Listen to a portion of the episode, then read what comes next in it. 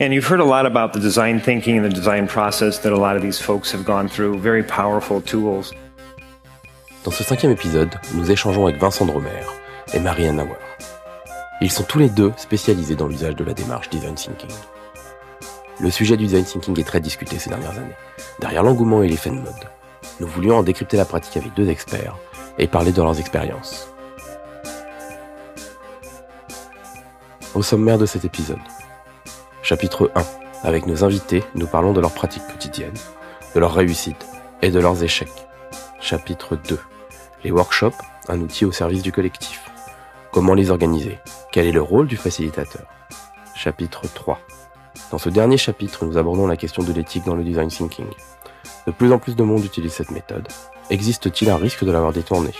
Comment éviter la fasciculation Vous pouvez retrouver tous les épisodes de Design Masterclass sur designmasterclass.fr et sur les plateformes habituelles Apple Podcast, Spotify ou Google. Cet épisode a été enregistré en public le 26 septembre 2019 chez Ironhack Paris.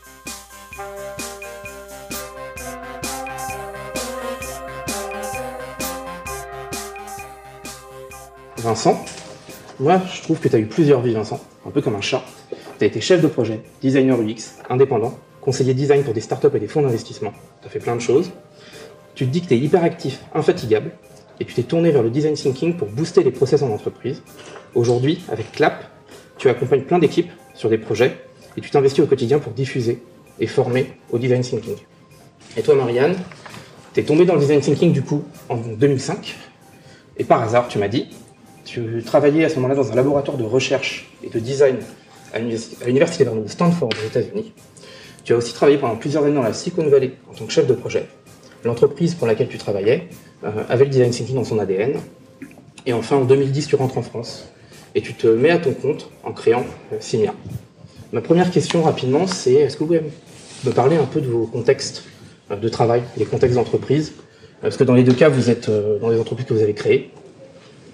Merci pour la, petite présentation pas l'impression d'avoir plein de vie, mais enfin, effectivement, j'ai l'impression de beaucoup sauter d'expérience en expérience, et et, euh, et, euh, et c'est vrai que je le dis souvent aussi.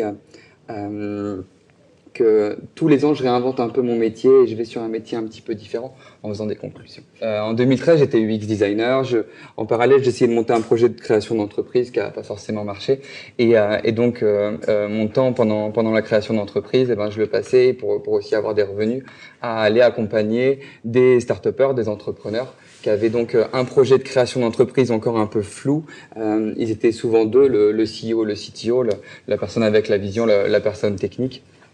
Et, euh, et l'idée, euh, c'est qu'on était vraiment dans des environnements ultra flous euh, sur le travail sur lequel je vais être missionné en tant que designer, où à chaque fois que je pouvais les rencontrer sur les différents meetings que je pouvais avoir avec eux, eh ben le projet de l'entreprise changeait un petit peu, et donc on se retrouvait euh, à avoir vraiment du mal à prendre un brief précis à un instant T pour euh, réussir à essayer de faire quelques maquettes, arriver à avoir une première version tangible euh, d'une proposition de valeur pour pour pouvoir réussir à, à, voir comment ils allaient interagir avec avec des usagers et tout. Donc je voyais bien qu'il fallait réussir à mettre tout le monde dans la même pièce et, et travailler de manière rapide pour essayer de co-construire et, et, de prototyper, qui sont vraiment des, des valeurs qui à l'intérieur du design thinking. Et, euh, et, je voyais euh, Mélissa Aldana, donc la cofondatrice de Clap, euh, bosser au quotidien pour ses projets, où euh, la manière dont je le raconte, c'est elle se réveille le matin avec euh, l'idée qu'elle a eue pendant la nuit, et euh, normalement cette idée, bah, elle est perdue dans la journée parce qu'on a une to-do list un peu importante, et elle, elle arrive à être super focus là-dessus, et donc elle arrivait à écrire une nouvelle page avec une proposition de valeur sur son site web. Il y avait des gens qui allaient dessus parce que ça savait très bien faire venir du monde sur son site web. des gens remplissaient le formulaire en début de journée. Elle arrivait à les prendre au téléphone et arrivait à voir si la proposition de valeur tenait la route ou, pas. Et et moi, je regardais mes pratiques de travail où je mettais huit semaines à pondre quatre écrans qui allaient jamais être intégrés parce qu'ils n'allaient pas être faisables techniquement et où que l'idée allait changer entre temps. Et, euh, et donc j'avais l'impression d'être un, un, designer cool à accompagner les startups, mais en fait j'étais en train de les ralentir, à prendre autant de temps mhm. là-dessus et de voir Mélissa euh, accélérer autant autour des projets. Euh, euh je sentais que c'était vraiment ensemble qu'on allait pouvoir donner cette culture du, du test and learn qui est, qui est, pas forcément design thinking. Il y a beaucoup de trucs autour de Lean Startup. Donc, euh, donc ça a été les premières briques euh, autour de Clap, de dire que mes clients que j'accompagnais euh, à, avoir un résultat, eh ben, ils, me, demandaient toujours d'avoir ce résultat-là, et je leur disais ok, mais la méthode avec laquelle on va travailler sera, sera un peu différente, et, et donc je vais avoir besoin de beaucoup de monopolisation de vos équipes pour pouvoir réussir à travailler là-dessus.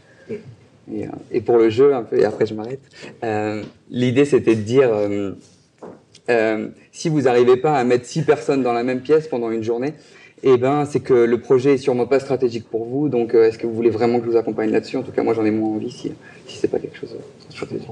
Tout le contexte de Simia, euh, qu'est-ce qu'est-ce que tu as voulu faire quand tu as créé cette entreprise et comment tu, comment tu travailles, quel genre de client tu as Oui. Euh, bah déjà, bonsoir tout le monde. Euh, donc, j'ai créé Simia il y a presque 10 ans maintenant.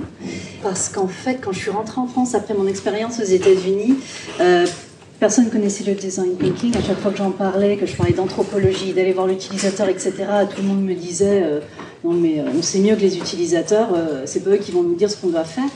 Et moi, ça me, enfin, ça me donnait des frissons, parce que c'était pas comme ça que j'avais été formée aux États-Unis. Et donc j'ai décidé de, plutôt que de me force-fitter dans un job, parce qu'on me proposait des jobs en marketing, en RH, plutôt que de me force-fitter, je me suis dit, bah, faut que je crée mon métier, il faut que je crée ma boîte. Mais, comment faire, euh, sachant que personne ne le pratiquait à l'époque en France Euh, Et du coup, j'ai créé des partenariats avec différentes sociétés à l'étranger qui voulaient faire du, comprendre les utilisateurs français. Et donc, je me suis très vite positionnée sur tout ce qui était recherche utilisateur, donc euh, vraiment la phase amont du design thinking pour justement bah, comprendre le marché français par rapport à un sujet donné. Euh, et donc j'ai- vraiment démarré comme ça, euh, un peu par la petite porte, hein, euh, dans le conseil. Puis petit à petit, je faisais des projets de plus en plus importants. Euh, je prenais de l'ampleur sur euh, bah, toutes les, cinq phases, après c'est représenté par trois, cinq, sept phases de design thinking, mais je vais dire cinq phases parce que c'est la méthode de Stanford. Euh, sur les cinq phases, je me suis positionnée après ça sur chacune de ces phases avec toujours cette voix de l'utilisateur. Et euh, il y a quelques années, j'ai évolué parce que j'ai vu qu'en fait, quand on faisait un projet de design thinking dans les entreprises, ça avait un fort pouvoir fédérateur. Euh, les gens prenaient du plaisir, les gens s'éclataient, les gens collaboraient, les gens qui n'avaient pas l'habitude de travailler ensemble avaient un, nouvel enthousiasme pour ce qu'ils faisaient, ils trouvaient du sens dans ce qu'ils faisaient. Et euh, je me suis dit, mais en fait, euh, le design thinking, plus qu'une méthode et un état d'esprit, c'est aussi une manière de transformer l'entreprise. Donc, euh, je me suis formée au coaching pour accompagner cette transition. Et maintenant, euh, je fais beaucoup plus de, de formation, de mentoring et de coaching pour aider les entreprises à intégrer le design thinking et à euh, vraiment opérer le changement de fond qui a besoin d'être fait au niveau du système pour pouvoir accueillir cette méthodologie-là. Parfait. Tu es passé par Stanford. J'aimerais assez rapidement qu'on fasse un point sur l'histoire du design thinking. J'ai une définition assez, assez marrante qui, qui vient de Wikipédia. C'est un peu la base. hein. Qui dit ce processus, appelé en anglais design thinking, a été développé à l'université de Stanford dans les années 1980 par Rolf Fast sur la base des travaux de Robert McKim. Ça ne avance pas beaucoup. Euh, toi, quelle est, quelle est l'histoire pour toi? Pour moi, je ne connais pas ces messieurs, j'en ai pas entendu parler, mais j'ai lu ce- ce- cet article-là, je me suis dit, bon, ok. Euh, je pense que le design thinking, ça, a beaucoup d'origines. Euh, je, je pense que il y a différents courants qui ont influencé le design thinking et qui, qui ont fait que c'est ce que c'est aujourd'hui. C'est- comme ça que Stanford l'a formalisé. Il y a le côté euh, centré utilisateur. Ça, c'est vraiment le point de départ du, design thinking. Et ça, ça vient vraiment euh, euh, des designers qui, et, des, et des anthropologues qui ont décidé qu'il fallait comprendre les besoins des gens, comprendre leurs frustrations, comprendre leur comportement, comprendre leurs aspirations pour pouvoir créer quelque chose qui fait sens pour eux. Il y a ce premier courant-là. Il y a celui ensuite de la, collaboration.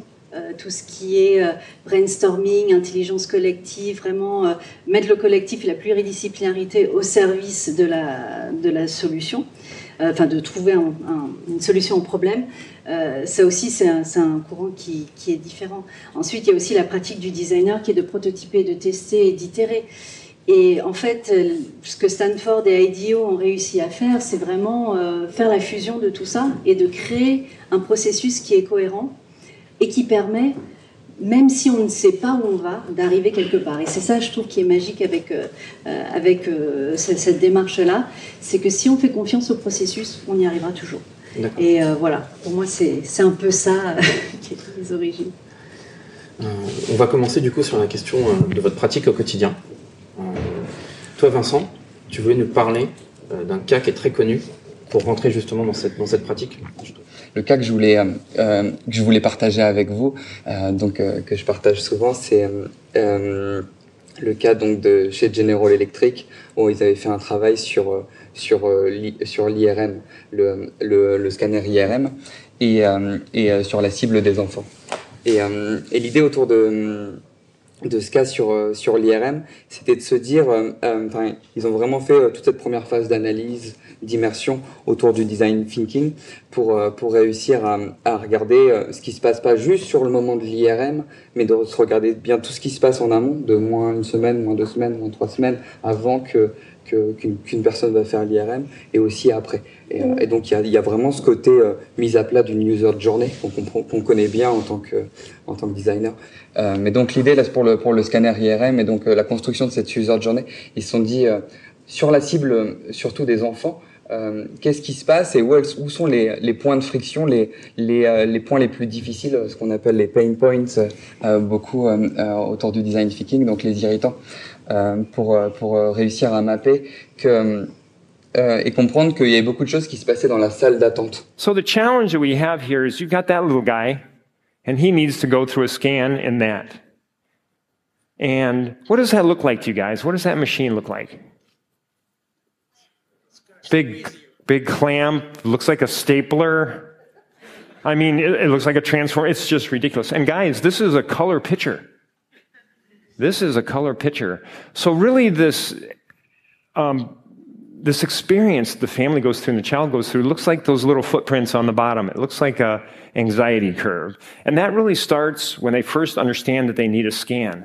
L'enfant, c'est le moment où euh, il va être obligé de quitter ses parents, où il y a un inconnu qui va venir le chercher, où euh, les parents, et ça fait euh, une semaine qu'ils leur ont déjà dit, va falloir que tu sois bien sérieux sur ce moment-là. Et, et donc, euh, euh, euh, toujours avec la méthode de design thinking chez, General Electric, ils ont été animés plusieurs ateliers de co-création successifs pour réussir à essayer de trouver l'idée de comment réinventer l'expérience du scanner IRM et le fait de le faire dès la salle d'attente. Ils ont fait plein d'ateliers de travail avec des typologies de personnes différentes, avec le personnel soignant, avec les parents, avec les enfants, avec des gens internes chez General Electric. Et et, euh, et, donc, euh, suite aux différentes itérations de prototypes à échelle petite, puis prototypes à échelle plus grande, parce qu'il y a bien l'idée de, d'arriver à, à, maqueter une expérience, euh, ils en sont arrivés à se dire que on ne pouvait pas forcément changer le matériel et réussir à remettre en cause le scanner IRM par lui-même pour réussir à réinventer l'expérience.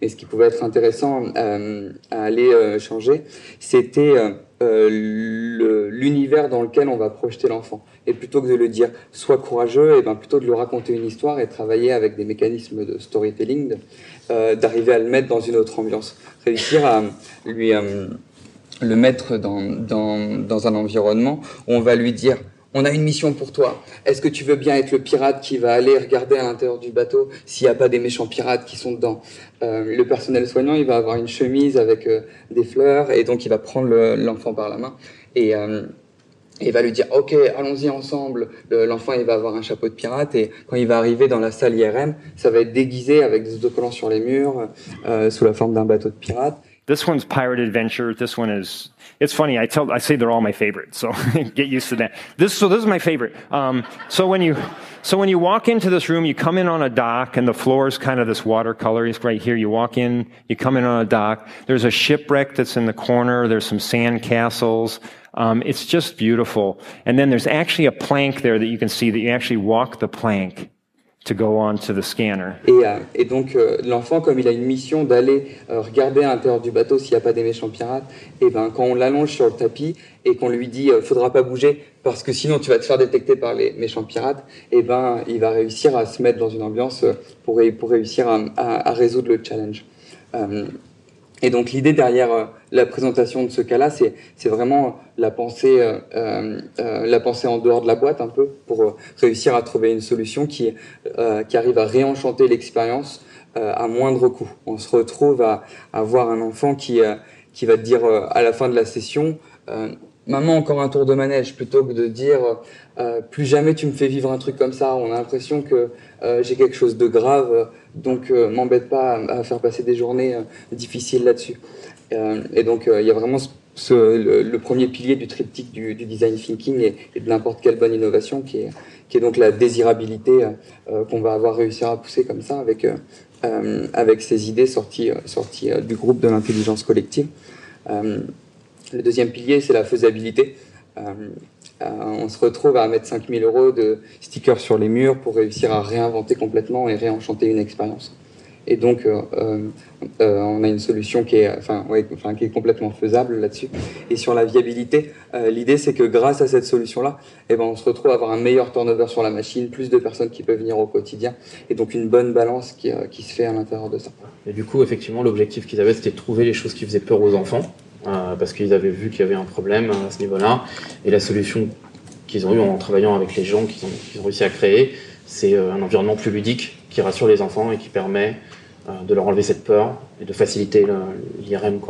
Est-ce que toi, euh, dans ta pratique quotidienne, euh, il y a un projet dont tu veux nous parler et qu'est-ce qui était une réussite, qu'est-ce qui était un échec? Comme, Pourquoi est-ce qu'on peut échouer aussi dans les projets en design thinking?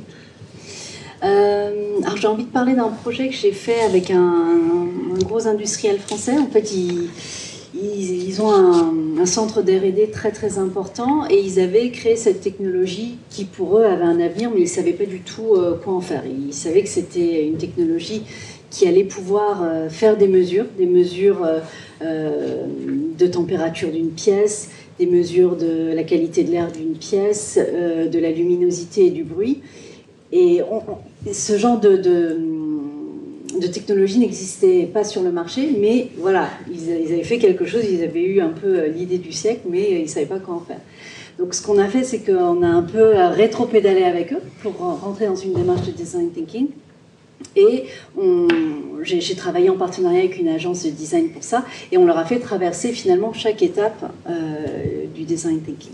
Est-ce qu'on peut rappeler quelles sont les étapes? Oui, j'allais justement. Vas-y. Euh, donc, euh, je, vais, je vais prendre le processus en cinq étapes. Donc, la première étape, c'est euh, celle qu'on appelle de l'empathie. Donc, c'est là où on va comprendre finalement quels sont les besoins des gens, quelles sont leurs frustrations, quelles sont leurs envies, euh, avec quoi est-ce qu'ils vivent, euh, quelles sont leurs aspirations, etc. Donc ça, c'est vraiment une phase qui est clé, parce qu'on va sur le terrain, on va comprendre les gens, on sort du building, on n'est plus dans nos préjugés et dans ce qu'on imagine que vivent les gens, mais on va vraiment les voir. La deuxième étape, c'est celle de définition. Donc, une fois qu'on a compris finalement quels sont tous les problèmes que vivent les gens, il faut qu'on choisisse un problème sur lequel on va être pertinent, parce qu'on ne va pas pouvoir tout résoudre, et euh, le, transformer ce problème-là en opportunité. Souvent, on parle de la question comment pourrait-on? Euh, C'est finalement comment pourrait-on résoudre ce problème-là? Ça, donne finalement une dimension optimiste euh, par rapport à la vision du problème, qu'on a du problème. Euh, la troisième étape, c'est celle euh, qu'on appelle d'idéation. Donc là, on va brainstormer, on va chercher un maximum de solutions. Là, on va diverger à fond pour trouver des solutions par rapport à ce problème qu'on a détecté sur le terrain. Et euh, ensuite, on va devoir choisir quelles sont les solutions qu'on va prototyper. Donc, on va de nouveau converger. Quelles sont les solutions qu'on va prototyper pour ensuite aller les tester sur le terrain. Et donc là, on retourne voir l'utilisateur. Donc, c'est vraiment important que l'utilisateur, finalement, euh, il, soit euh, présent aussi dans cette phase de, création. et donc, nous, ce qu'on a fait avec ce client, c'était euh, finalement euh, où est-ce qu'il y a des besoins de confort qui sont importants et qui aujourd'hui ne sont pas adressés. Donc euh, on s'est dit bah c'est pas dans les grosses structures parce que ça très souvent ils ont les moyens de mettre des panneaux acoustiques. Là cette salle je vois parce que maintenant j'ai le regard aiguisé, elle, elle est magnifique acoustiquement. Il y, a, des endroits où justement ils ont des problèmes d'acoustique, où ils ont des problèmes de luminosité, des problèmes euh, de température, de qualité de l'air et tout ça. Et donc on est allé voir dans les écoles, les écoles euh, publiques, on est allé voir euh, dans les crèches, on est allé voir dans les, petits hôtels, hein, les, petits trois étoiles qui font pas partie de chaînes. On est allé voir dans les petits, dans les PME, et on est allé voir dans les restaurants et les bars indépendants pour vraiment comprendre quelles étaient les problématiques liées au confort. Et à partir de là, en fait, on s'est rendu compte que euh, les gens bricolent énormément en fait. Ils avaient plein de systèmes pour justement pallier à leurs besoins. Et finalement, là où c'était le, plus difficile et le plus problématique, en dehors des restaurants, où finalement là, on s'est dit c'est un problème trop grand, on ne peut pas l'aborder, on n'est pas qualifié pour l'aborder, c'était vraiment dans les PME où euh, il y avait vraiment cette notion de confort au travail avec, euh, liée avec la productivité qui était vraiment très importante et les gérants des, PME ne savaient pas quoi faire. Donc on s'est dit attaquons-nous à ce problème-là. Quels sont les services qu'on pourrait apporter justement pour pouvoir pallier euh, à ce problème-là dans les PME pour que les gens puissent mieux se sentir au travail et donc du coup mieux travailler, trouver plus de plaisir et du coup être aussi plus performants? Euh, et donc finalement, cette technologie qui était une petite boîte comme ça, ben, on l'a mise dans un bel objet qui permet de faire un diagnostic euh, de ces mesures du confort, donc de manière autonome. Donc du coup, les entreprises, les PME pouvaient se louer ce matériel-là, le poser, faire leurs mesures, envoyer les mesures euh, à mon client, et ensuite à partir de là, le mon client pouvait donner des, des euh, vraiment euh, spécifiques et sur mesure pour pouvoir permettre euh, à la PME de bien s'équiper et d'amener du coup du bien-être dans, dans, la société. Et en fait, ça a si bien marché que le directeur du centre de R&D a dit on ne peut pas porter ça. C'est trop révolutionnaire par rapport à notre manière de faire. On n'est pas dans notre ADN, on n'est pas équipé pour travailler comme ça. Euh, faites, une spin-off. On va vous financer, mais sortez du centre de RD et allez vous installer. Maintenant, ils sont dans le 15e à Paris, ils ont fait leur start-up et ils sont en train de, déployer la, technologie. Ça marche super bien. Est-ce qu'il y a eu des échecs dans ce projet? Dans ce projet, bah, justement, ils ont vu que la société pouvait pas porter ça. Euh, il y a eu un gros euh, clash culturel, en fait, où euh, justement les ingénieurs de, la R&D disaient non, mais on peut pas aller sur le terrain, on peut pas aller voir les gens, mais qu'est-ce qu'ils en savent? Comment est-ce que vous pouvez prouver ça? Il faut aller voir 500 personnes pour pouvoir faire une bonne étude de marché, etc. Alors que dans le design thinking, on part du principe que si on rencontre entre 10 et 30 personnes, mais d'une manière qualitative, on a suffisamment d'insight pour pouvoir délivrer un, produit qui marche. Euh, et ça, c'était culturellement trop compliqué pour eux d'assimiler. Comment tu les as convaincus? Comment je les ai convaincus? Oula, pouf euh, ben, En fait, je les ai embarqués dans la démarche. Ils, ils étaient omniprésents euh, dans toutes les phases. Euh, sur le terrain, ils, étaient là. Il y avait toujours une personne de, de, la société qui était là avec nous. Ils étaient là pour débriefer, pour donner leur avis. Ils étaient là pendant les tests. Euh, quand on a fait l'atelier d'idéation, on a sollicité une cinquantaine de personnes de la société pour pouvoir brainstormer tous ensemble. Donc comme ça, ça vient d'eux et ils deviennent aussi des ambassadeurs finalement de cette méthode-là de, de travailler. Euh, donc c'était vraiment euh, en les embarquant. Ça s'est fait euh, petit à petit. Et aussi le directeur de la R&D était là avec nous et c'est lui aussi qui, a vu où étaient les clashs et qui a voulu mettre ce projet-là à l'abri. Et c'est pour ça qu'il a proposé la spin-off. On atterrit à un moment avec une solution qui n'est pas forcément ingérable par l'entreprise.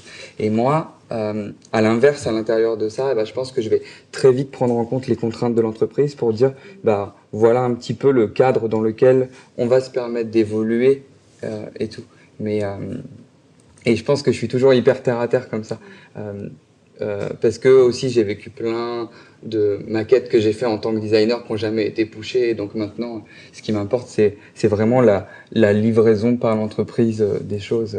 Et c'est vrai que toi, euh, tu as dû le sentir au bout d'un moment que la solution sur laquelle vous étiez en train d'aller, eh ben, elle, allait, plus pouvoir être compatible et, euh, et quelle force en fait de réussir à se dire, on s'en fiche, on, fait le truc un peu à fond, on reste en concession. Ouais, bah, je pense que ça, dépend vraiment des entreprises. Là, la décision de d'écarter euh, cette équipe-là, ça a été, c'était pas la nôtre et on n'y avait même pas pensé en fait. Mais c'est vrai que quand je travaille avec des entreprises qui ont du mal à, à intégrer ce genre de démarche parce qu'il y a des barrières culturelles, il y a aussi euh, pour lui dire, des envies aussi, des jalousies euh, au sein de l'entreprise. Pourquoi eux, ils travaillent dessus et pas moi Et donc du coup, il y a aussi des conflits qui émergent là. Il y a des questions de territoire aussi qui émergent, qui sont assez compliquées à gérer. C'est... Euh, comment certains bah, décident de travailler plutôt sous la ligne de flottaison et, et, du coup ils opèrent et, ils font émerger quelque chose quand ils ont quelque chose d'assez solide, ou alors c'est comment est-ce que par cette démarche-là, ils, ils essayent d'embarquer les autres pour pouvoir avoir une démarche plus de diffusion sur comment utiliser cette, cette méthode-là?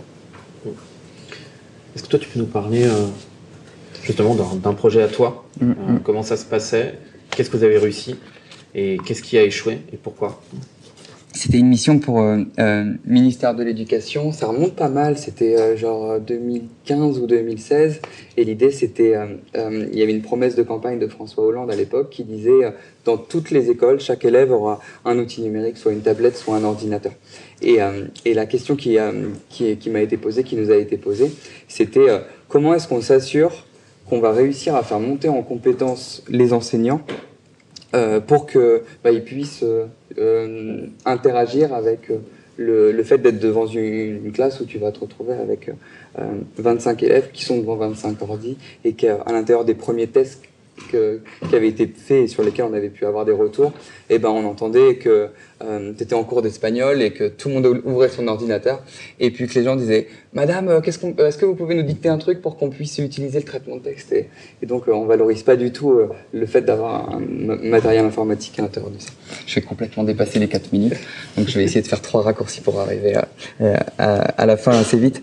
Mais donc l'idée c'est qu'on avait la chance d'avoir une, une question assez large de qu'est-ce qu'on peut mettre en place et sur lequel euh, euh, la réponse qu'on disait c'est il va falloir qu'on atterrisse sur un kit, quelque chose qui va permettre de faire monter euh, en compétences. Et donc on a fait des ateliers dans 5-6 collèges différents sur lesquels on est revenu les voir à, plusieurs moments d'intervalle. Et, et l'idée c'était de se confronter aux différentes typologies d'enseignants. Les hardcore gamers, ceux qui sont vraiment toujours à, créer des réseaux Wi-Fi internes pour pouvoir réussir à partager des documents avec, avec leurs étudiants. Et c'est passionnant de voir le nombre de, choses que, que, les enseignants arrivent à faire en interne. Ceux qui sont là à dire bah, je demande un coup de main, mais j'aimerais bien en faire un peu plus. Et puis ceux qui sont assez réfractaires au numérique pour euh, n'importe quelle raison. Et, euh, et d'arriver à comprendre bah, quelle est la typologie de personnes qu'on devait servir à l'intérieur de notre mission et euh, qu'est-ce qu'on pouvait leur apporter. Et ce, qui était, ce qui était assez fou, c'est que chaque fois qu'on creuser un peu dans comment vous avez réussi à mettre en place telle ou telle pratique, et eh ben on voyait que sur les sites des académies ou en ligne, eh ben, il y a déjà beaucoup de choses qui sont publiées, qui sont partagées.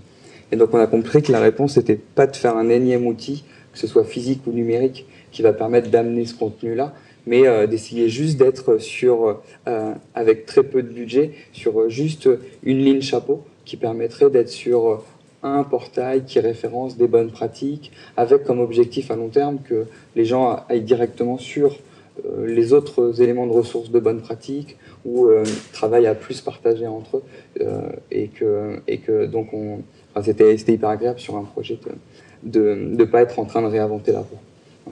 Et après, le côté un peu échec, et, c'est un peu comme toi, c'est une fois qu'on a l'idée, comment est-ce qu'on arrive à, l'ingérer à l'intérieur de la structure pour réussir à la déployer aussi rapidement qu'on a pu faire la phase de conception.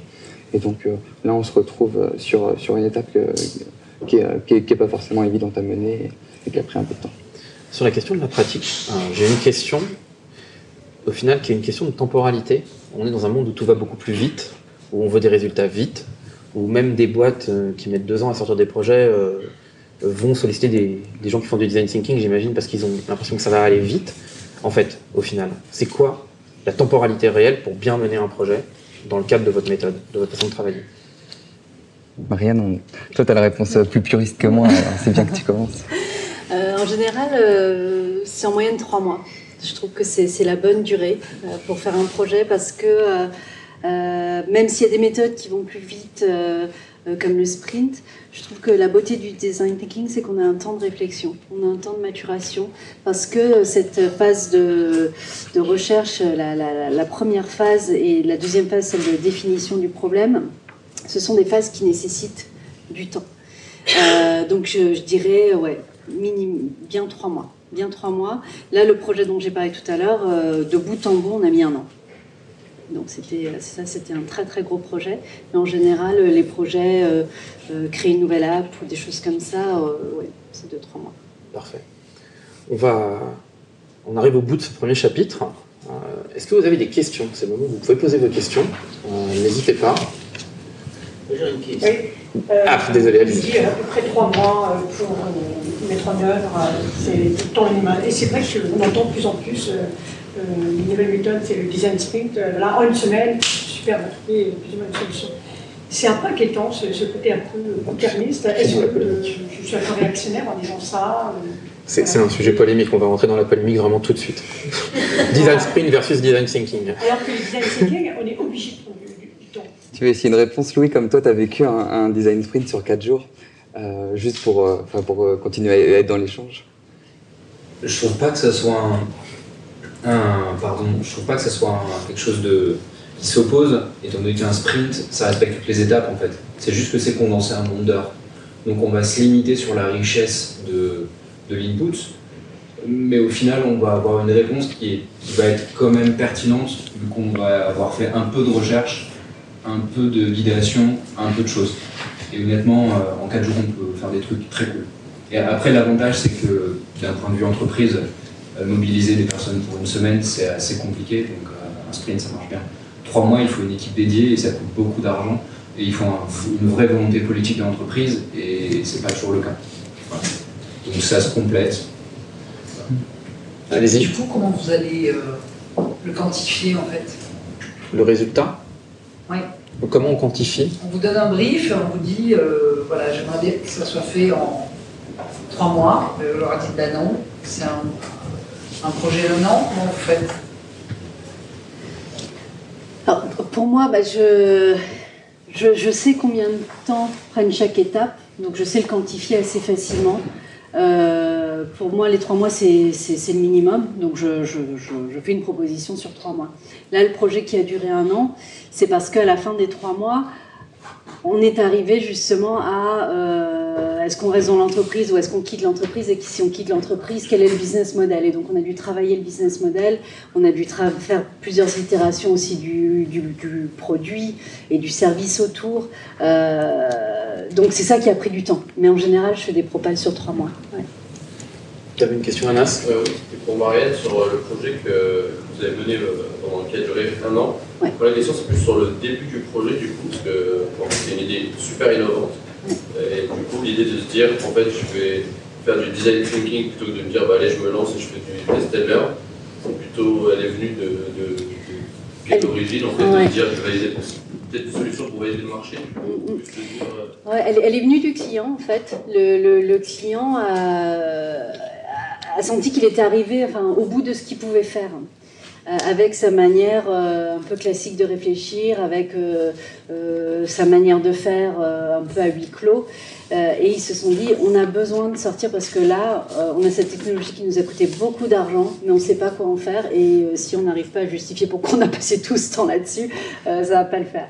Et donc, c'est vraiment eux qui ont dit, ben, on aimerait bien faire une démarche qui aille vers l'utilisateur. Et c'est comme ça que que j'ai été sollicité pour faire la, recherche utilisateur pour eux. Euh, moi, il y a un truc que j'aime bien voir parce que c'est vrai que euh, à l'intérieur de, ma structure, moi, j'ai vraiment l'impression de dire que on euh, n'a rien inventé et on digère vraiment des méthodologies qui viennent qui viennent des US et qu'on arrive à voir comment on les reporte à l'intérieur d'entreprises françaises qu'on connaît bien pour arriver à voir comment ça match.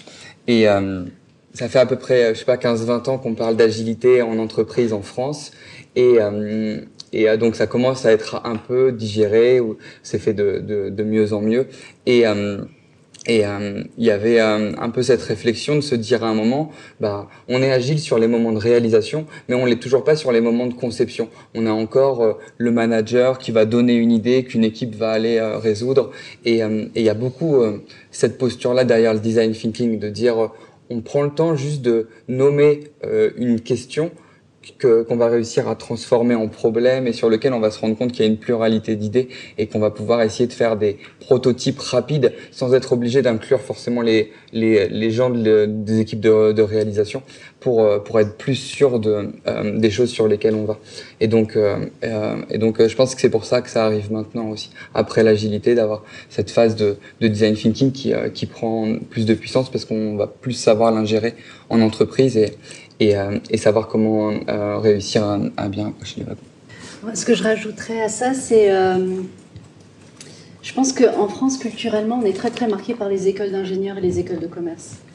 Et euh, c'est eux qui ont la science infuse. C'est d'eux que viennent souvent les innovations en France. Euh, et ils travaillent beaucoup en silo. Et donc, du coup, ce genre de méthodologie comme le design thinking qui est hyper collaboratif, où finalement chacun a sa voix à apporter, ça a été dur culturellement en France pour, pour, pour être adopté. Et je pense que c'est venu aussi, euh, ça a commencé à être adopté parce qu'ils se sont rendus compte qu'ils ne pouvaient plus euh, travailler de la même manière, ils ne pouvaient plus faire business as usual. Il fallait trouver une autre manière de travailler parce qu'ils étaient face à des problèmes, une complexité de problèmes qui, qui, bah, voilà, qui n'arrivaient pas à résoudre. Et donc, ils ont cherché d'autres méthodes pour résoudre ces problèmes-là. Euh, je pense que c'est vraiment euh, ça aussi qui a été le, déclic euh, face à la complexité des problèmes, face aussi à la concurrence, l'arrivée aussi de, de, Ocean Strategy, bon, qui, qui, est un petit peu vieux maintenant, mais c'est vrai que ça a fait un petit bout de chemin dans la tête des gens de se dire finalement on est, on est dans cet océan rouge, comment on va trouver les océans bleus? Et c'est vrai que le design thinking est une méthode qui permet euh, d'arriver à ça. Donc je pense que ça a été un cheminement, euh, mais il a fallu briser des barrières culturelles euh, pour y arriver. On va passer à notre partie numéro 2, où on se penche plus précisément sur des ateliers qui sont menés dans le cadre justement de pratique du design thinking. Moi, je dis que c'est un outil au service du collectif. La première question qui est, c'est le rôle du facilitateur. Qui est facilitateur? Comment on devient facilitateur? Quelle posture on peut avoir? Comment on a cette posture en fait? Euh, donc, euh, donc ouais, effectivement, on se retrouve à avoir une nouvelle typologie de personnes, une nouvelle typologie de compétences qu'on va devoir avoir besoin avec avec le design thinking, mais mais euh, enfin, et surtout les moments d'atelier, qui est euh, qui a un rôle de, de, facilitateur. Donc le facilitateur, c'est c'est pas quelqu'un qui va venir avec euh, son expertise pour pouvoir arriver à, à, donner du contenu par rapport à un sujet. C'est pas non plus un formateur qui est là pour arriver à donner une nouvelle posture, de nouvelles informations à une équipe. C'est pas un animateur qui est juste là pour réussir à organiser euh, le, groupe pour, euh, euh, pour, pour, le faire avancer. Mais il y a vraiment cette, le, double enjeu de le besoin d'accompagner une, une équipe dans ses réflexions et en recadrant différents outils et protocoles pour, pour, pour atteindre un livrable. Et donc, et, et donc ce rôle, il, est, il, est, il a vraiment un grand, un, un, grand besoin, un grand, beaucoup de sens à l'intérieur de sessions de travail collaboratif.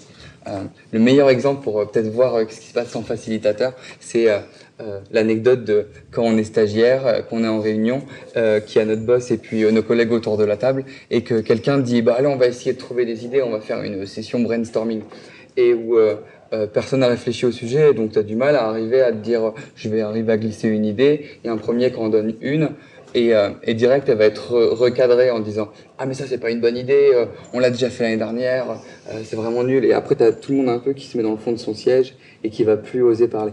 Et parce qu'il n'y a, a, pas eu ce lien, ce facilitant qui va réussir à permettre de, de pouvoir donner une bonne ambiance, d'accepter l'erreur et, de partager ensemble les règles communes qui vont faire qu'on va passer un bon moment et et qu'on va réussir à aller du point A ou du point B comme engagement plein de trucs encore à raconter. Je te laisse la parole peu, peut-être. Euh, oui, pour, moi, en plus de ce que tu as dit, être facilitateur, c'est beaucoup euh, juste une question de posture. C'est une question de présence, être présent au groupe et à, et à, ce qui se passe et aider le groupe en fait à faire émerger les choses.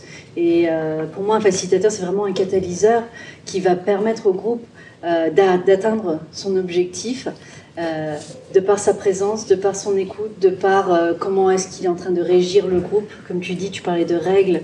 Euh, je pense que c'est très important d'avoir des règles de départ et le facilitateur est garant de ça, mais aussi il peut responsabiliser le groupe pour être garant de ces règles de travail, pour bien travailler ensemble. et c'est vraiment lui qui, tient le cap pour permettre en fait aux gens de faire vraiment exploser leur potentiel. Et euh, le facilitateur, comme il a cette méthodologie et il sait où on va, euh, il permet aux autres vraiment d'exprimer euh, tout, tout, ce qu'ils veulent, tout ce qu'ils peuvent autour du, du, sujet donné. par rapport au rôle du facilitateur, toi, tu as un point de vue, Vincent, qui est que enfin, se servir du design thinking et être facilitateur, c'est quelque chose qui peut aider les UX designers. Tu peux nous en parler?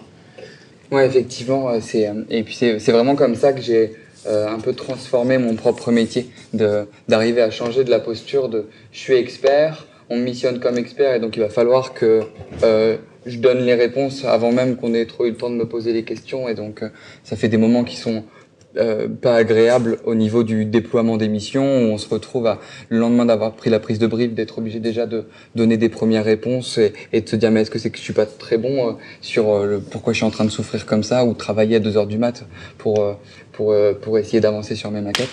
Et et le fait de de se dire à un moment eh ben c'est vous qui allez dessiner les maquettes euh, à l'intérieur d'une équipe et, euh, et, de se dire que, que après je vais changer de posture pour revenir au designer une fois qu'on va avoir un, quelque chose d'un peu mieux et qu'on va l'avoir confronté à des utilisateurs pour juste donner les standards UX pour, pour réussir à, à donner les bons codes mais, mais de bien réussir à, à faire travailler le groupe autour et eh ben souvent ça a beaucoup de valeur.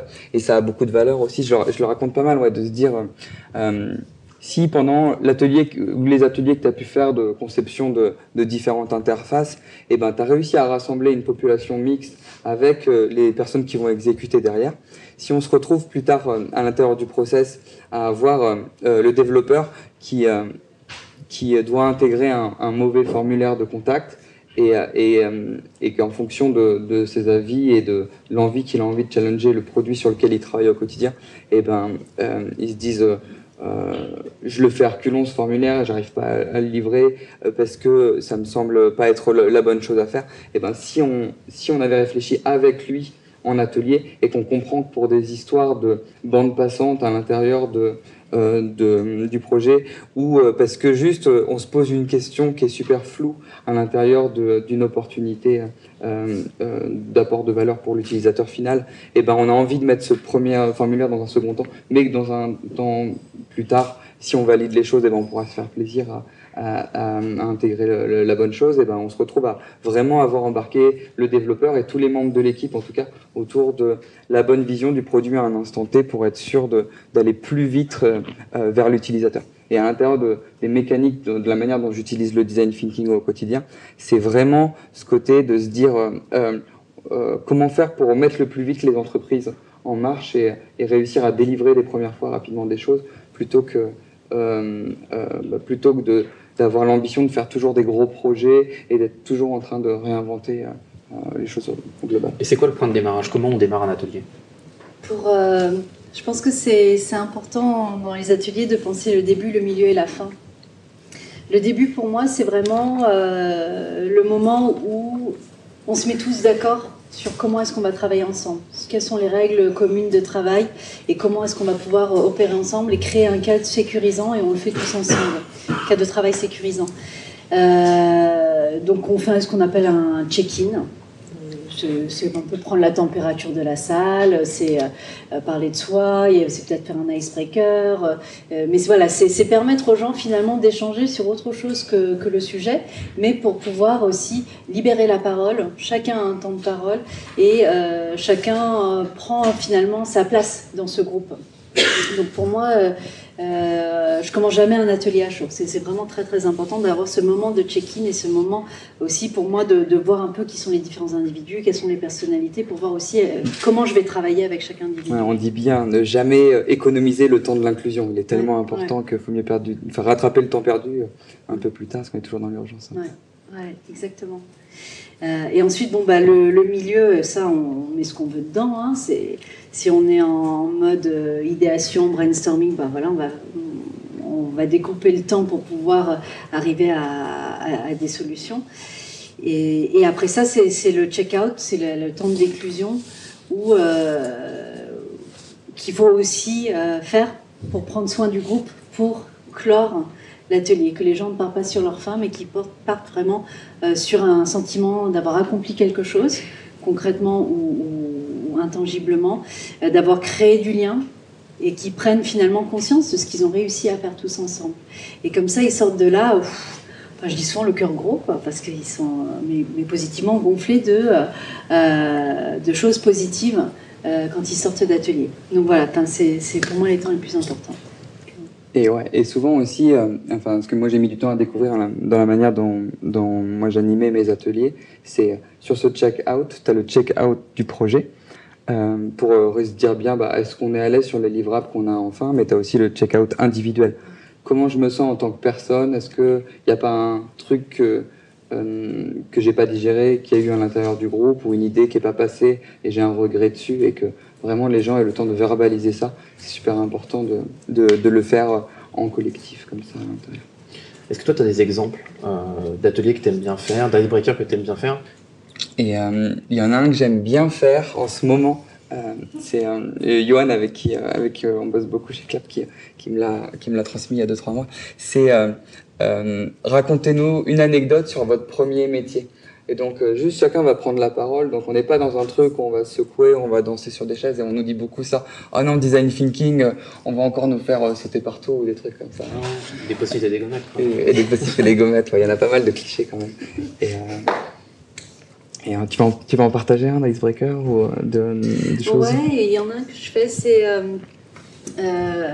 Pour, pour que les gens rentrent déjà en empathie, je leur demande d'interviewer leurs voisins de passer euh, peut-être euh, deux minutes à interviewer leurs voisins sur, euh, mais sur quelque chose qui n'a rien à voir avec le travail. Donc, je leur donne un petit un thème, par exemple, la chose dont tu es le plus fier, par exemple.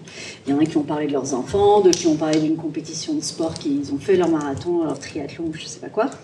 Et ensuite, une fois qu'ils ont fait cette phase d'empathie, je leur demande, bon, bah maintenant que tu as interviewé ton voisin, dessine-le. Et là, je leur dis, mais dessiner quelque chose d'abstrait, c'est pas un nez, une bouche et des yeux, mais dessine-le de ce que tu as compris de lui. Euh, et je vais donner un exemple. Une fois, il y a quelqu'un qui avait interviewé une mère de famille euh, qui faisait plein de choses à la fois, qui jonglait toujours des choses. Et il avait dessiné euh, un équilibriste, quelqu'un en train de marcher sur, un fil. Et ça permet aux gens bah, déjà de briser la glace, de parler de soi, d'être vraiment euh, en écoute et en empathie. Euh, ça permet aussi d'être créatif parce qu'on entend quelque chose, c'est quelle est mon interprétation de cette chose-là, qu'est-ce que j'en ai comprise et, comment est-ce que je lui donne vie.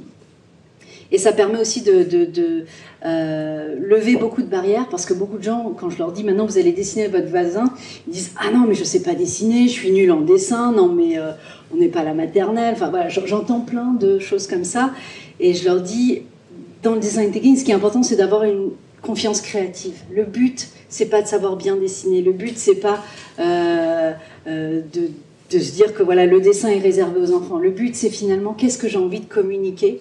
Comment est-ce que par le dessin j'arrive à communiquer autre chose que je ne pouvais pas faire avec des mots. Et, ça active une autre partie du cerveau qui permet aussi euh, d'aller chercher plus loin que les mots ce qu'on a envie d'exprimer, ce qu'on a compris. Donc euh, voilà, ça c'est. Euh, et puis comme ça, tu leur prouves qu'on peut prototyper rapidement aussi directement avec le groupe. Voilà, et tout ça en 10 minutes, donc c'est pas mal comme icebreaker. Il y a un autre, une autre posture euh, que, que, qui, est, qui, peut être difficile à, déclencher en atelier, c'est le fait qu'il faut bien faire confiance à la méthode et se rallier sur le temps.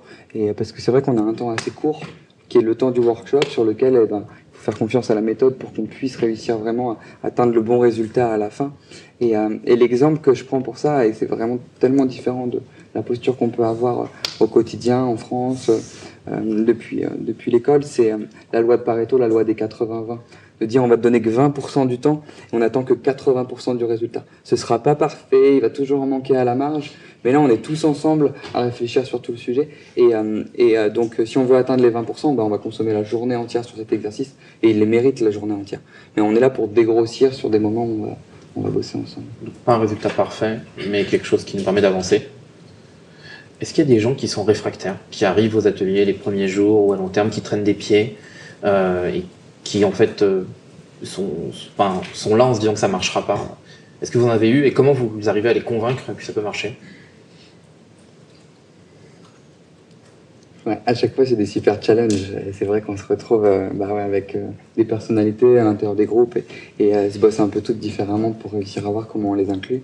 je pense à un hackathon que j'ai animé pour, pour la Poste il y a un an ou deux, et c'est vrai qu'il y avait une personne qui avait tellement d'affectifs autour du challenge personnel que le fait qu'elle soit mise avec des étudiants beaucoup plus jeunes qu'elle et qui sautent du coq à l'âne à l'intérieur de leurs réponses, eh ben, elle était là à dire qu'est-ce qui se passe? Ça va trop vite. Je suis vraiment. en plus, elle, elle est venue d'elle-même pour aller passer un week-end ensemble, pour euh, essayer de challenger une idée à l'intérieur euh, euh, d'un projet précis qu'on allait lui soumettre, sur lequel elle allait pouvoir faire des choix. Et elle était vraiment super dure à inclure du groupe et, et au bout d'un moment, bah, c'est vrai que tu commences à donner une ambiance qui se répartit à l'intérieur du groupe où, où les autres n'arrivent plus trop à savoir comment se positionner, comment réussir à, travailler avec ces nouveaux codes. Et, et là, la technique qu'on a pu avoir, c'était de lui proposer, comme elle avait plus de recul et tout, de devenir un peu mentor, et d'être un petit peu volant. Comme ça, au moins, on était sûr un peu de sécuriser le groupe pour, pour qu'il puisse avancer un petit peu plus. Et, euh, et de, elle, quand même, lui retrouver un rôle parce que euh, chaque potentiel va avoir un rôle qui, euh, qui, mérite d'être révélé. Et c'est vrai que c'est sûrement la place du, du, facilitateur à l'intérieur de ça. Et, et donc, c'est un rôle qu'on a pu lui donner où il, elle fait très consommatrice en temps pour l'un des 3-4 facilitateurs qu'on avait pour, pour essayer de pas trop parasiter les autres groupes. Et puis, en fait, petit à petit, elle a compris un peu ce qu'on attendait d'elle avec les exercices, dans la posture dans laquelle elle devait avoir. Et d'elle-même, en fait, elle est revenue s'intégrer à l'intérieur du groupe et elle, elle, était un peu plus en retrait euh, pour euh, voir comment le groupe réagissait et arriver à, avancer avec ce groupe. Et donc c'était assez fort de voir euh, comment tu arrives à contrebalancer comme ça les énergies et arriver à tirer un potentiel positif. Est-ce qu'il y a un moment où un atelier peut échouer? Pourquoi? Vous avez déjà vécu ça? Un atelier où quand ça se finit, vous vous dites que vous n'êtes pas du tout satisfait de ce qui s'est passé Peut-être par rapport à une...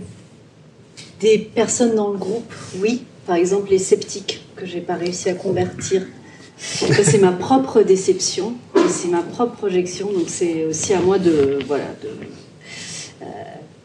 de, d'accepter ça. Euh, mais euh, j'ai jamais vécu un atelier où, où, finalement le résultat était euh, pas satisfaisant. Euh, mais c'est plus moi par rapport à mes attentes, par rapport à certains, certaines personnes dans le groupe, où je me suis sentie en échec.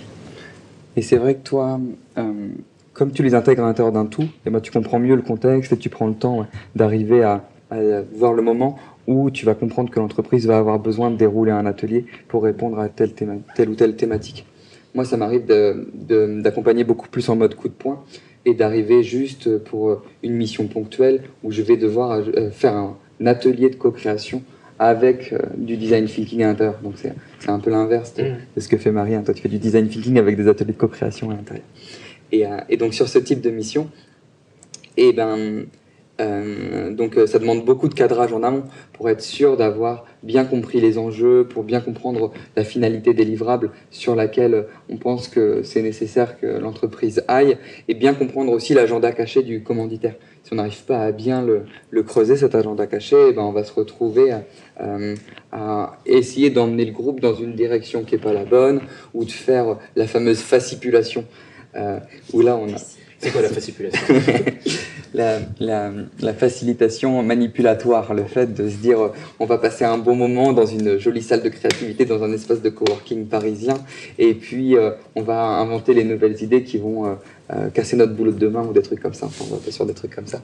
Et, mais en tout cas, pour revenir à ta question d'un atelier qui, échoue, et eh ben, ça arrive que y ait quand on commence à creuser avec les équipes pour arriver à faire le, le, le, socle de base durant l'atelier, qu'on voit les personnes de, des équipes qui vont ressortir énormément de choses à l'intérieur de, vécus qu'ils vont avoir, de choses à verbaliser, qui fait qu'on n'arrive pas à sortir de cette matière-là pour commencer à, être un peu positif et commencer à co-construire.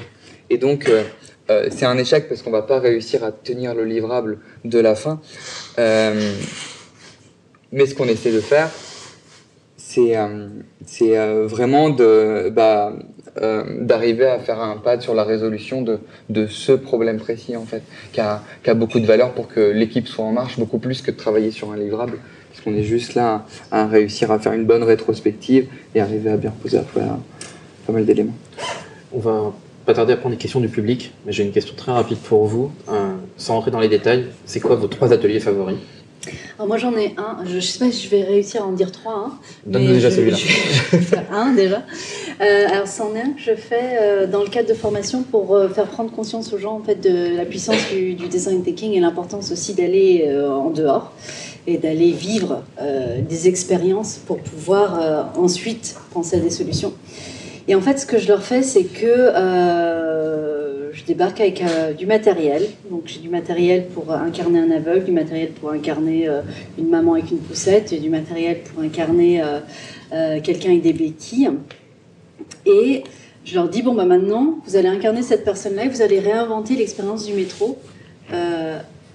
Par rapport à ce point de vue-là. Donc ils, comprennent la notion de- des utilisateurs extrêmes et comment les utilisateurs extrêmes peuvent être des inspirants pour nous permettre d'apporter de- des- solutions euh, breakthrough. Et, euh, et au début, les gens, ils sont hyper réticents, quoi, surtout les aveugles, de se dire, je vais aller avec des lunettes noires euh, dans le métro et je leur donne un itinéraire et une mission. Ils ont vraiment, vraiment, vraiment pas envie d'y aller, mais ils y vont quand même parce que ça fait partie de la formation. Et ils reviennent, mais euh, comme s'ils avaient vécu un moment d'épiphanie, ils se rendent compte en fait ce que ça veut vraiment dire d'être à la place de l'utilisateur. Et pourquoi est-ce que c'est important de le faire?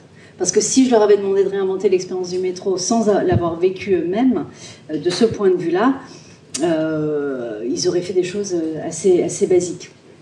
Donc voilà, c'est le fait, j'adore faire cet atelier-là parce qu'il y a toujours ce moment après le, la réticence, le moment de révélation de ce que cette méthode peut apporter. Et ensuite, on déro- déroule toute la méthode et ils ont vraiment envie de trouver des solutions parce qu'ils ont vécu le truc et, euh, et ils travaillent, euh, enfin, ils ont travaillé avec enthousiasme en fait pour euh, arriver à des, à des solutions. Et comme ça, ils intègrent la démarche du design thinking. Elle fait sens pour eux parce qu'ils ont vécu quelque chose dans le corps. C'est pas que dans la tête, c'est aussi dans le corps.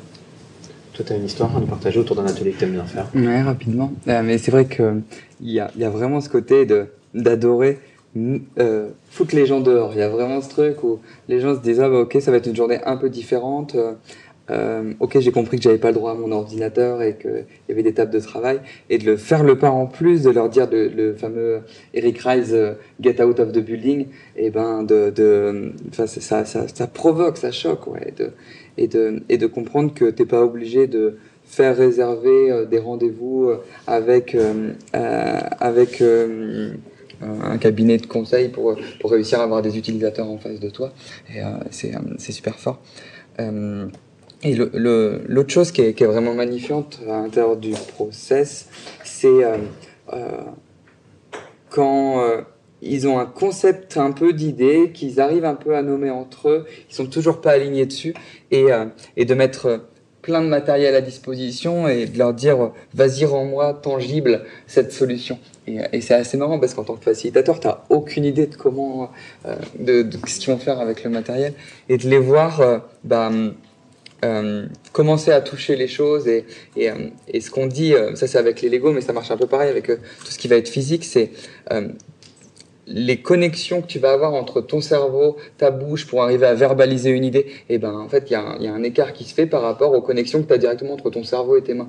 Et donc le fait de se laisser guider comme ça à l'intérieur et de, de construire des versions tangibles d'un prototype qui sera pas un prototype montrable directement aux utilisateurs ou qui sera assez assumable pour arriver à mettre en ligne pour présenter à tout le monde, mais euh, qui sera juste un prototype interne pour euh, pour euh, permettre de s'aligner, bah, ça fait des vraies mini réussites qui, euh, qui, euh, qui arrivent euh, très vite. Euh, moi j'ai une petite question. Est-ce que vous pensez que le facilitateur il doit être euh, neutre euh, Ou est-ce que ça peut être quelqu'un d'entreprise, euh, quelqu'un de projet euh, Est-ce qu'il y a besoin cette- Alors, euh, je pense que ça peut être quelqu'un de l'entreprise, que ça peut être quelqu'un du projet, mais il faut qu'il accepte de jouer le jeu, d'être neutre, de ne pas pousser, de ne pas pousser l'équipe projet euh, vers là où il veut qu'ils aillent.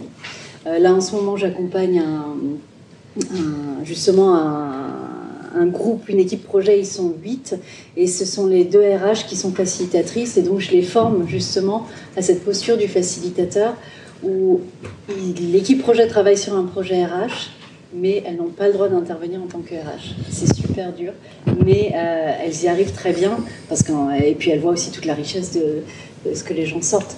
Donc elles arrivent à le faire, mais c'est un cheminement, c'est un cheminement, mais, mais c'est possible. Une autre question? Oui, euh, vous avez parlé, en fait, bonsoir.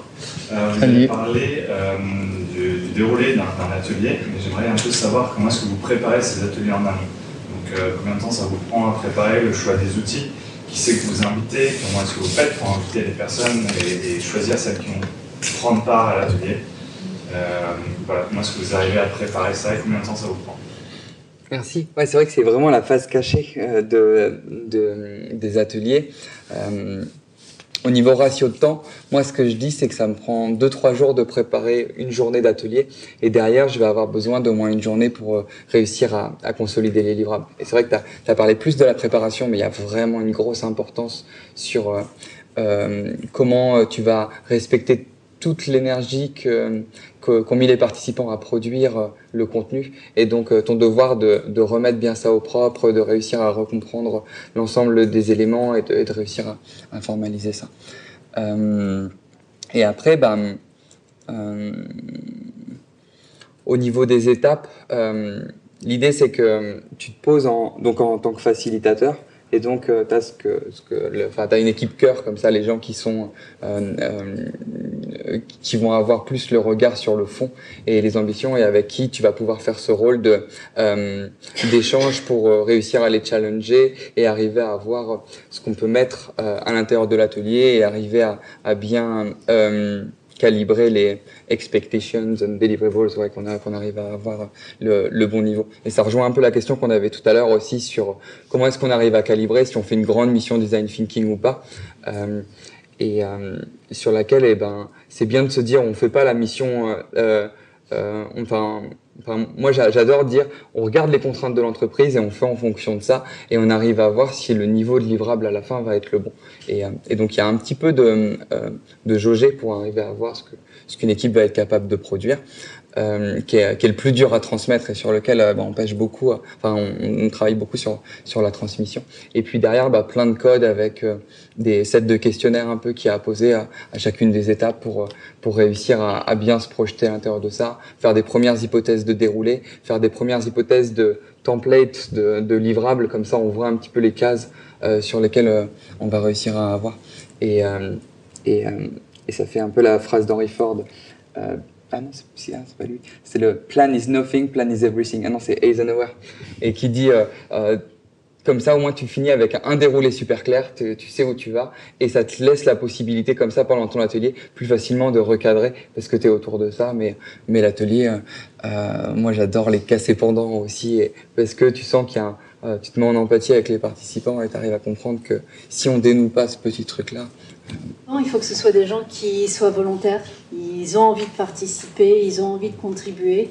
Euh, donc quand, mes clients disent je vais désigner des gens, je leur dis non, invitez des gens et voyez qui, quelles sont les personnes qui viennent. Euh, pour moi, c'est ça qui est vraiment important. Ce sont des gens qui ont envie déjà d'être dans cette démarche-là. Euh, et donc, comment est-ce que le client sélectionne les personnes à inviter? C'est euh, est-ce que cette personne a envie de partager? Est-ce que cette personne est capable d'écouter et de changer de point de vue? Est-ce que cette personne a aussi une expertise à apporter? Parce que c'est aussi avec des experts et, et, et cette somme d'experts qu'on arrive à faire des choses aussi très sympas.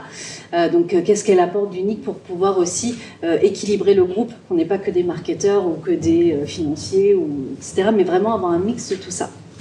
Donc c'est voilà, c'est trouver le bon équilibre et surtout des gens qui, qui ont le bon état d'esprit dès le départ. Euh, moi, ma question concerne la phase de préparation. Vous avez parlé de, documenta de documentation. Euh, parce que moi, quand je fais des ateliers, ça n'a jamais, jamais été le cas. Je veux savoir comment ça. Euh, merci. Ouais. Et c'est vrai que c'était une partie de la question aussi à laquelle j'avais pas répondu. Euh, moi, ce que je dis, c'est qu'il y a deux gros intrants. Il y a euh, euh, donc les ateliers, c'est plus pour la phase d'idéation et donc il, faut qu'il y ait une phase d'immersion absolument en amont. Et, donc les conclusions un peu de la phase d'immersion, ça fait une carte des besoins, des user journey euh, avec sur lesquels on va avoir des potards sur la, euh, la grosseur de l'irritant pour la cible et peut-être l'analyse du potentiel de, de, le potentiel de réenchantement pour l'entreprise pour qu'on arrive déjà à avoir des bons mappings super visuels pour réussir à bien calibrer. Et on a souvent identifié des territoires d'opportunité se dire voilà les trois territoires d'opportunité majeurs sur lesquels on sent qu'il y a quelque chose à faire grâce à l'étude qu'on a pu faire avec les utilisateurs en amont.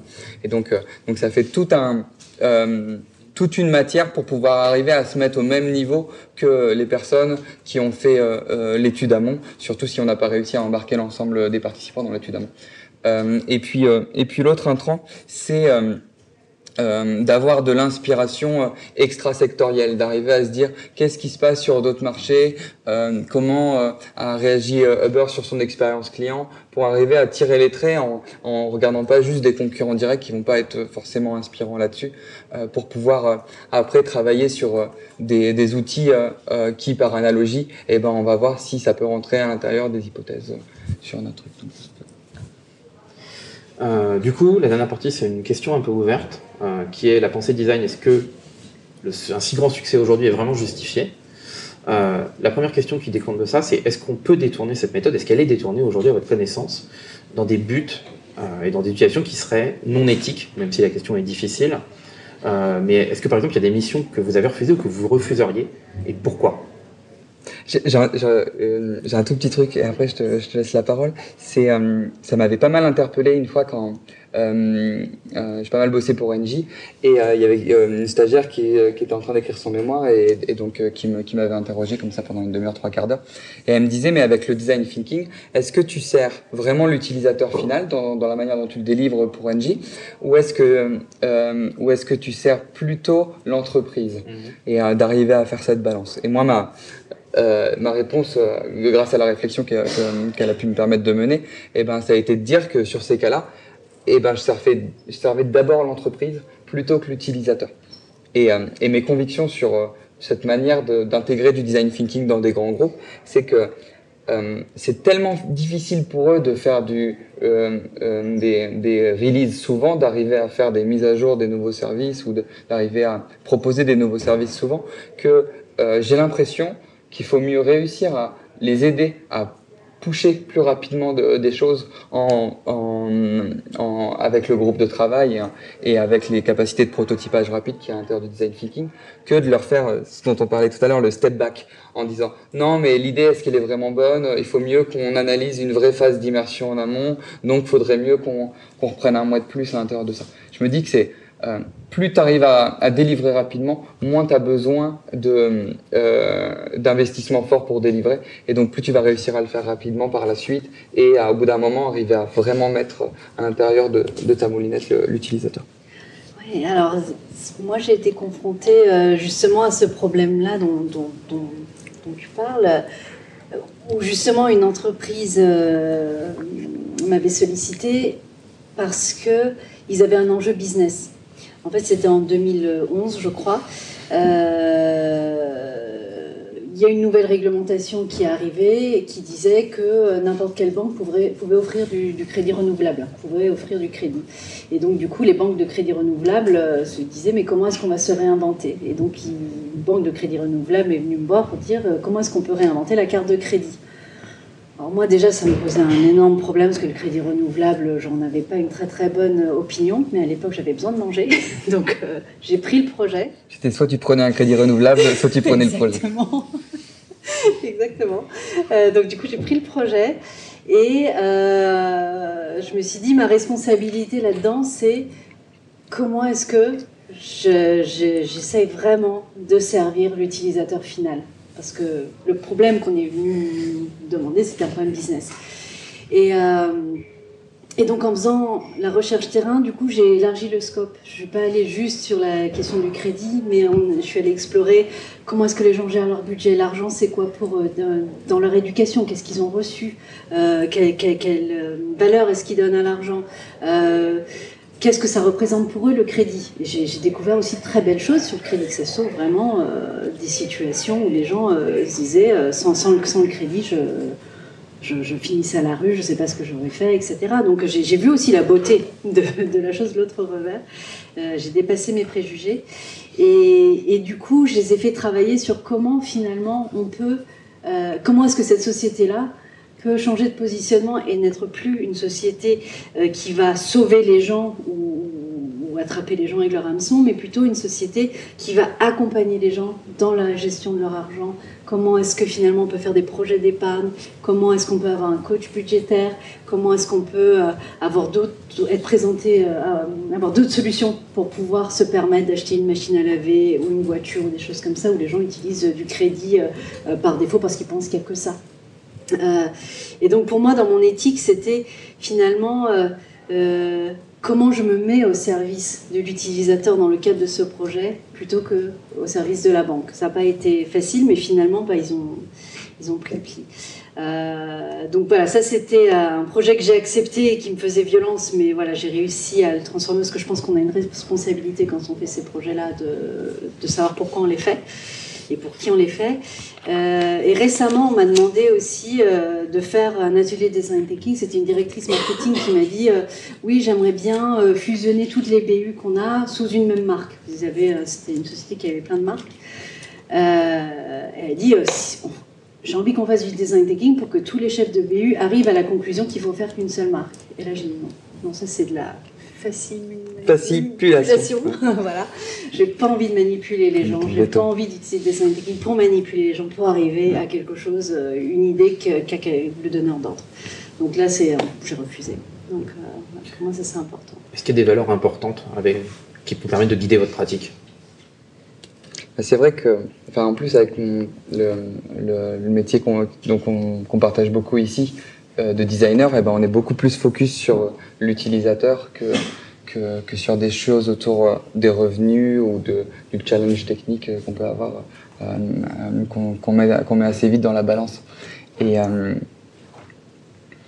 et donc, je pense que moi, en faisant ma transition de designer à, facilitateur design thinking et, et, où mon activité elle est beaucoup basée sur la formation, euh, bah, j'ai pas mal de valeurs à arriver à transmettre ça, transmettre ce, que tu racontais, d'avoir une vision qui va être beaucoup plus utilisateur et qui va pas être euh, euh c'est bon, on a mis un designer dans le projet, donc euh, on prend en compte l'utilisateur. Mais moi, mes convictions, c'est vraiment autour de euh, chacun dans l'entreprise doit arriver à intégrer cette culture du design, cette culture de l'utilisateur. et donc, c'est aussi pour ça, comme sur la, la, question qu'il y avait tout à l'heure sur, euh, c'était sur est-ce que c'est à des externes ou est-ce que c'est à des internes de faire le design thinking? Et eh ben, ouais, ou de la facilitation. Et eh ben, moi j'ai vraiment comme conviction de d'arriver à voir comment on va pouvoir euh, l'intégrer comme une comme une nouvelle compétence, euh, comme une nouvelle soft skills à l'intérieur des différents managers, des différents consultants, des différents chefs de projet, pour qu'ils puissent arriver à faire ce changement de casquette facilement, celui que tu racontais avec les, les deux RH tout à l'heure, pour, euh, pour, euh, euh, pour pouvoir intégrer cette nouvelle manière de faire qui est, tellement moins agressive à l'intérieur de l'entreprise, de juste se dire on se pose ensemble et on fait des choses ensemble. Donc en gros, tu veux leur transmettre cette connaissance pour qu'ils puissent le faire eux-mêmes, si je comprends bien. Et ça revient à quelque chose que tu m'avais déjà dit, c'était une posture anti-consultant. Ce qui semble assez important parce que quand on parle de succès justifié, pour moi, on parle aussi de, du design thinking vendu en fait par des consultants euh, qui font mal à votre pratique. Donc, il y a deux choses derrière ça, et vous me direz ce que vous en pensez. C'est quoi une posture anti-consultant, déjà? Et est-ce que vous, euh, justement, ce succès, on en revient à ça, vendu par des consultants, vous pensez que ça peut écorner l'image de la méthode? Moi, je pense que j'entends souvent, c'est bullshit. Moi, j'ai mon avis sur la question, mais le vôtre? C'est pas évident. Moi, j'aime bien dire euh, à toutes les personnes euh, qu'on a en formation dès le premier moment, c'est euh, vous en avez déjà fait du design thinking d'une manière ou d'une autre, c'est que du bon sens et, et donc on va pas vous faire un truc miraculeux, mais on va juste permettre un peu des relectures sur certaines émissions que vous avez pu avoir pour que vous voyez qu'est-ce qui a été super bénéfique pour vous et pour le cadre dans lequel vous avez évolué et de et et de pas et de, pas réussir à le voir d'une manière hautaine en, en, essayant de mettre un petit copyright à l'intérieur du truc en disant c'est une secrète sauce qu'il y a que nous euh, qu'on pourrait faire. Et donc c'est à l'intérieur de ça que qu'on parlait de cette posture de euh, anti-consultant que Mélissa m'a pas mal transmis qui disait vraiment depuis le début quand on s'est lancé avec l'app euh, euh moi j'ai pas envie de faire des missions pour les entreprises mais je veux mais j'aimerais beaucoup faire de l'éducation pour arriver à transmettre euh, s'avère que moi j'adore côté consulting où on passe d'une entreprise à l'autre pour, euh, aller faire euh, un challenge. Et, euh, et c'est pas évident parce qu'on est quand même un peu dans notre bulle, même si on échange beaucoup. Et donc, j'arrive pas à me rendre compte s'il y a beaucoup de consultants qui en font mal. Si j'ai quand même une, enfin, et puis de, est-ce que c'est vraiment gênant? Mais c'est vrai que j'ai accompagné une formation pour une mutuelle cet été, et et les gens venaient en disant bah, le design thinking, euh, on n'aime pas ça et euh, on n'en on en veut plus parce qu'on avait déjà fait plusieurs fois, parce qu'on est quand même au début, mais ils étaient déjà là-dessus sur le rejet. Et le fait que le soir, ils me disent, vous nous avez réconcilié avec la méthode, et eh ben ça veut bien dire qu'il y a un truc à craquer quand même à l'intérieur de ça pour euh, réussir à, enfin on galvaude un petit peu le, truc, il y, a beaucoup, il y, a beaucoup, de choses qui se mettent derrière. Oui, pour, bah, un peu comme Vincent, je, je, suis aussi pas mal dans ma bulle. Mais par choix, euh, parce que, euh, parce que j'y crois en fait. J'y crois vraiment très fort que le, design thinking, c'est pas du bullshit. Et je veux pas être biaisé et pollué par, par les autres. J'ai une expérience de conseil. Pendant, j'ai fait un tout petit détour dans ma carrière d'indépendant. En trois mois, j'ai travaillé dans un gros cabinet de conseil qui voulait justement faire du design thinking. Et ce que j'y ai vu m'a beaucoup déplu parce qu'en fait, ce qu'ils ont cherché à faire, c'était d'industrialiser la méthode, de vraiment placarder les cinq étapes euh, sans les adapter euh, à, n'importe quel problème de leurs clients. Et ça, ça m'a vraiment fait bien, c'est pour ça que je suis partie d'ailleurs. Euh, parce que voilà, c'est comme ça qu'ils travaillent et c'est comme ça qu'ils donnent du sens aussi à leur façon de travailler. Et, voilà, moi, ça ne respectait pas ma manière de faire, donc, je ne l'ai pas fait. Donc peut-être que ça peut être perçu bullshit par le client parce que justement, enfin, c'est pas forcément approprié et à tout. Je pense que Parfois, il y a d'autres méthodes qui sont mieux, qui sont meilleures pour pouvoir euh, aborder certains problèmes. Ça dépend aussi où en est le client par rapport à, sa problématique et à sa réflexion. Euh, et donc, euh, voilà, je pense que quand on, en tant que consultant, quand on fait du design thinking, il faut aussi qu'on fasse du design thinking pour nos clients, qu'on fasse la proposition qui réponde à leurs besoins. C'est très clair. Je vous remercie de votre temps. On arrive à la fin.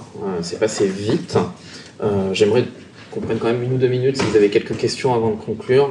Euh, moi, j'avoue, j'ai cette image que j'aime bien où il y a marqué design thinking, ce n'est pas de la magie. Je sais pas d'où elle vient, mais j'ai l'impression que c'est un peu à ça qu'on arrive, c'est que ben, faut du travail pour préparer un atelier, il faut du travail pour impliquer les gens, il faut avoir des valeurs aussi. Et euh, c'est pas juste on arrive, on a des gommettes et des post-it et puis la magie opère. Et souvent dans les ateliers design thinking, il y a plusieurs, plusieurs plusieurs ateliers arrivent à plusieurs solutions. Oui. Euh, dans les livrables, tu euh, travaillais sur une des solutions qui a été euh, choisie comment, comment vous passez? Est-ce que ces solutions viennent s'agréger les unes aux autres? Est-ce qu'elles sont l'une C'est l'une ou l'autre? Mmh. C'est vraiment une bonne question. C'est le dilemme qu'on vit toujours après un atelier d'idéation. On a toutes ces idées et c'est qu'est-ce qu'on en fait? Alors, en fait, ça, ça, dépend des solutions, ça dépend du client, mais D'abord, je leur demande d'évaluer chaque concept après l'atelier. Hein, donc on n'est plus en atelier. Après l'atelier, d'évaluer chaque concept selon des critères qu'on détermine euh, en avance ensemble. Et puis aussi de faire une matrice de priorisation, de voir bon ben voilà quelle est la solution qui aura le plus d'impact, quelle est la solution qui sera la plus désirable par l'utilisateur. Et après, une fois qu'on a placé tout ça, on se rend compte finalement, c'est évident, c'est ça qu'il faut faire. Euh, mettons, cette solution-là qu'il faut qu'on déploie. Et après ça, on regarde, euh, bah, parmi les autres concepts qui ont émergé, quels sont les, éléments clés qu'on a envie quand même d'agréger à, cette solution euh, qu'on a choisie? Mais ouais, après un atelier, il y a encore toute cette phase d'analyse de tout ce qu'on a fait euh, pour pouvoir euh, choisir une solution à prototyper. Je sais pas comment toi tu fais. Hyper rapidement, euh, mais c'est sur, sur, sur un atelier, je me rappelle, enfin on avait fait émerger par l'entreprise six idées. Et après, j'avais un atelier avec que des chirurgiens, parce que c'était la cible, qui ont repris ces six idées-là, qui les ont challengées. On en a tué trois, ils en ont ajouté deux en plus. On a fini avec ces cinq idées-là. On les a remis à l'intérieur d'une équipe projet, à l'intérieur de, l'entreprise qui euh, ont sélectionné euh, une autre fois euh, celle qui était avec le meilleur potentiel pour l'entreprise, mais avec le regard utilisateur qui avait été mis comme ça sur un des ateliers. Et, et l'idée, c'est de bien faire attention aussi. Un biais qu'on a souvent en tant que designer, c'est d'aller trop dans qu'est-ce qu'il y a sous le capot? Et un prototype, c'est vraiment juste le côté visuel, juste travailler sur la proposition de valeur et, pas regarder le fonctionnement parce que sinon, eh ben, on freine et on, a l'impression que, euh, enfin, sinon on se bloque à l'intérieur de ça. On se retrouve avec euh, un prototype que toute l'entreprise attend comme une version bêta Et dans ce cas-là, eh ben, on n'arrive plus à entendre les remarques des utilisateurs parce que juste on arrive un petit peu dans le process trop loin et, euh, et il ne peut plus être réingéré. Ça c'est intéressant du coup, c'est qu'en fait il faut aussi expliquer aux gens qu'on n'est pas en train de faire un produit fini, qu'en fait que c'est pas du bêta quoi. Mm. C'est très clair. Ouais, une technique pour ça c'est déployer, d'avoir deux hypothèses que tu vas déployer. Et comme ça, eh ben, tu as le droit de massacrer les deux, alors que si tu n'en as qu'une, eh ben, tu n'as plus rien sur lequel te raccrocher aussi. Mais c'est vrai que c'est la même casquette euh, que le designer sur la réalisation doit avoir dans les petites entreprises et celui qui va avoir en conception. Et donc c'est encore un, jeu de chapeau euh, pas facile à avoir. C'est très clair. Merci à tous les deux. Merci à